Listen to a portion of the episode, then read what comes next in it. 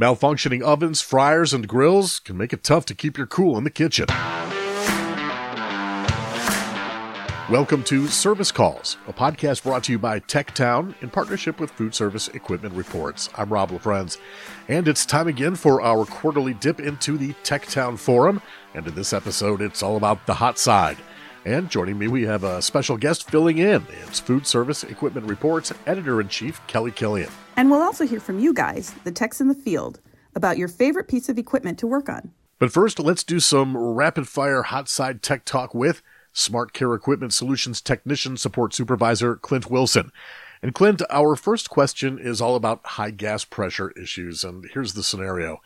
So you're called out to a new construction site to start up equipment, and when the tech checks incoming pressure, it's over half a pound.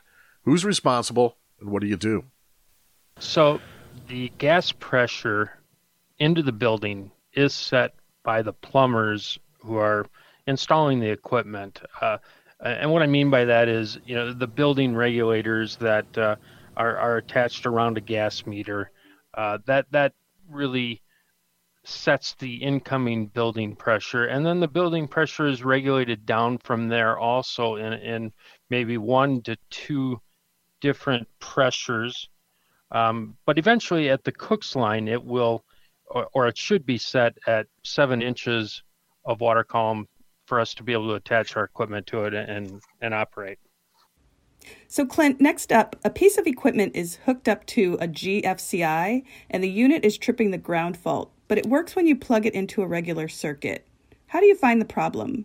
That can be very difficult to determine wh- whether the problem is the equipment, whether the problem was how it was installed or whether the problem is actually the GFCI itself.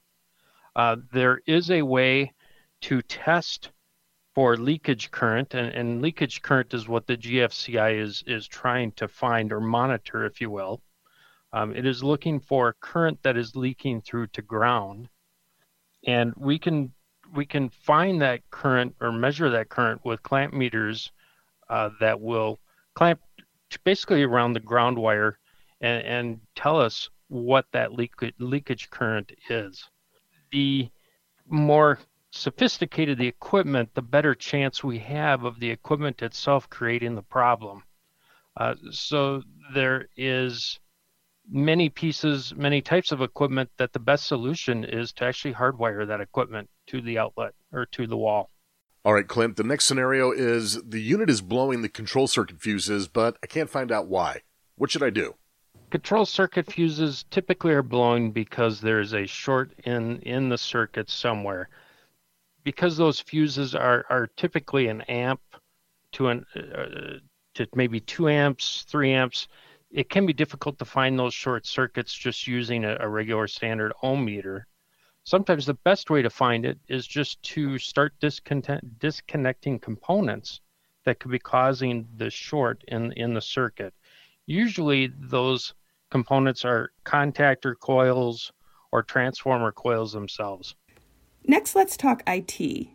What should you do with anything with software and intermittent issues that you can't find with a meter? And when you call tech support, you learn you don't have the latest and greatest software or firmware. So knowing knowing that you've reached that point is is usually the first issue. Um, the the the next issue then is usually going to be guided by an OEM support person. Most manufacturers, OEMs will tell you not to upgrade software unless you know the equipment is working and functioning correctly. But that isn't always able to be determined at that time either. So it, it can be tricky to know when you should or should not update. But usually we're put in a position where we have to make that decision and and roll with the results. What are some easy mistakes techs can make with hot side equipment, and what are some ways to prevent them? First of all, understanding your equipment is very important. Um, it is very key to having the, the, the simple knowledge of how that equipment is supposed to function, how it works, the, the processes that it goes through to understand what, what you are seeing when it is malfunctioning. Um, another mistake that technicians make is to troubleshoot using their meter by putting the negative side of the meter lead to ground.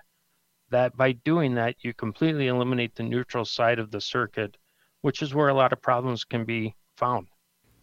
Clint, servicing combi ovens comes up a lot on the pages of FER. What are some of the common mistakes made when diagnosing problems with combi ovens, and how can techs avoid them? Common errors that technicians make, again, revolve around not understanding what the oven is doing. They should have a firm understanding of how to get into the diagnostic mode, understanding what the error codes mean, uh, understanding that they can put the oven into a diagnostic mode just to test a certain function of those ovens. Uh, that is usually the best way to troubleshoot these ovens. Clint, if a technician is out on the the job and you know, um, you know, we're talking about all this uh, new equipment with uh, you know high tech software and all that type of stuff, but what about for older machines and older equipment? I'm sure there's still a ton of it out there. Uh, can technicians still get parts for, say, a 15 year old machine? Yeah, that's a common that a common question that we get asked a lot. Not directly, can I still get parts for this? But what is the lifespan? Or, or life cycle of a piece of equipment. And, and typically, most manufacturers will tell you that 10 years is the expected lifespan for any piece of equipment. And it really doesn't matter much what equipment we're talking about. So 15 years is a long stretch for parts. Uh, I would say the common parts, such as contactors, uh, things of that nature, are, are, going to be available. Parts like the touch screens and OEM specific components are going to be an issue with your piece of equipment is whether or not you're be, you'll be able to find those parts even after 10 years. Yeah, we've talked about that in other episodes. Uh, there's so many touch screens nowadays, and, and they just get so much use, and, and you can see right away that you know within a few a few months you can already see the wear happening on them. Yeah, and, and the industry hasn't reached that point yet, the, the 10 to 15 year life cycle on most touchscreen equipment, but it's it's rapidly approaching. And you think about computers, how often do we have to replace our computers just because they get outdated? Uh, I, I, I think we're going to reach that point with our equipment here in the not too distant future. Yeah, right. The iPhone came out in 2010, and there's already been 12 of them, right? yeah, exactly. And and this equipment is I don't believe this equipment's going to be immune to that. You know, I worked in a pizza place, and the oven in the pizza place was one of those carousel ovens. It was huge, big carousel oven, and it was 50 years old when we were uh, using it back in the day.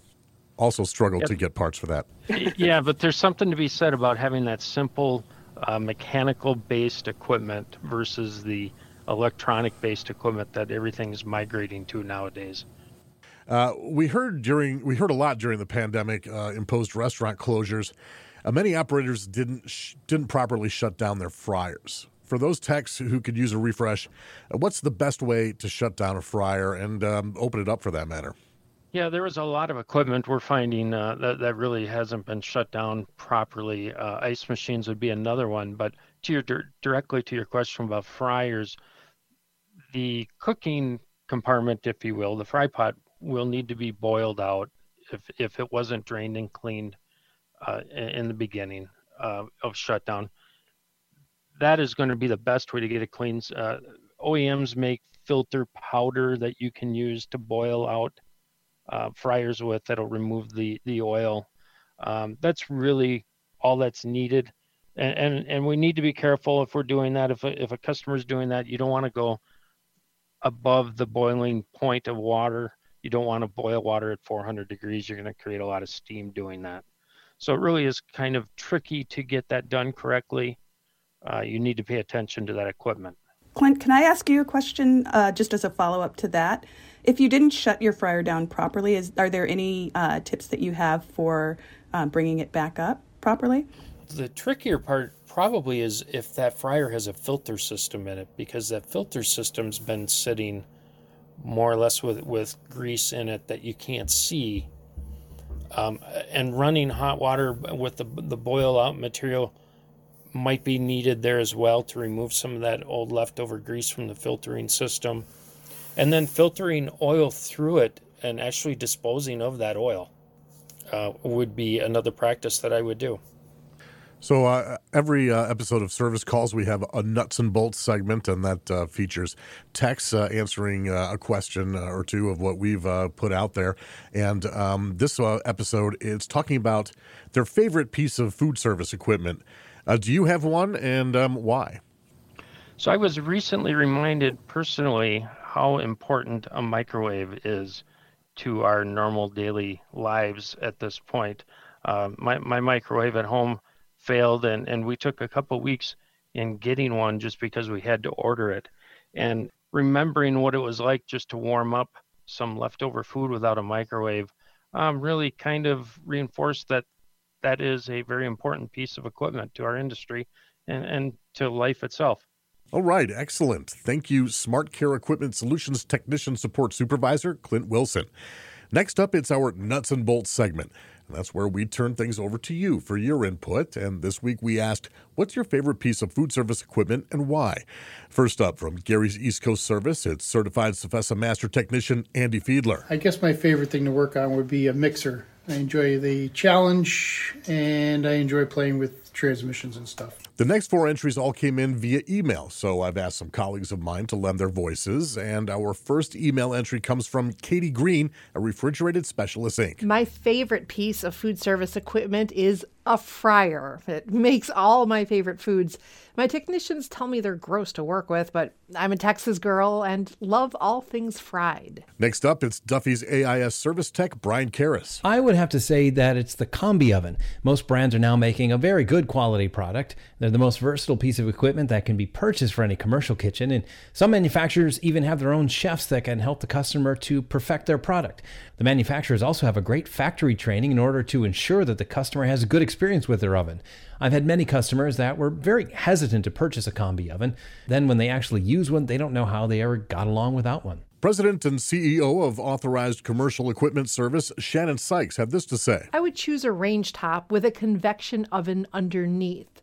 The range allows one to fry, boil, saute, and bake without having to be a millennial to figure out how to operate the equipment. Convection ovens heat more evenly than regular ovens do because the air in the oven's moving, not just heated. So they bake better and are quicker because the temperature is more consistent. And this from EMR Tech, Greg Mullaney. My favorite piece of food service equipment to work on is the Schaerer espresso machine. Since I'm most familiar with this machine, it makes the job quicker and easier. Plus, these espresso machines are always on a counter, which prevents me from having to work on my knees. I also prefer working with coffee over grease any day. And I couldn't agree with you more, Greg. Uh, thanks to my cohorts Jennifer O'Neill, Bob Kessler, and Ron Brown, respectively, for lending their voices to this month's episode. And thanks to everyone for your contributions. We seriously do appreciate them. Next time, our topic is what are some silver linings of this pandemic for service technicians? We'd love to hear from you, and you can call in to leave a message. Our number is 312 788 7618.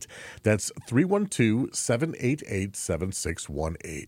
You can also email or record a voice memo on your phone and send it along to servicecalls at fermag.com.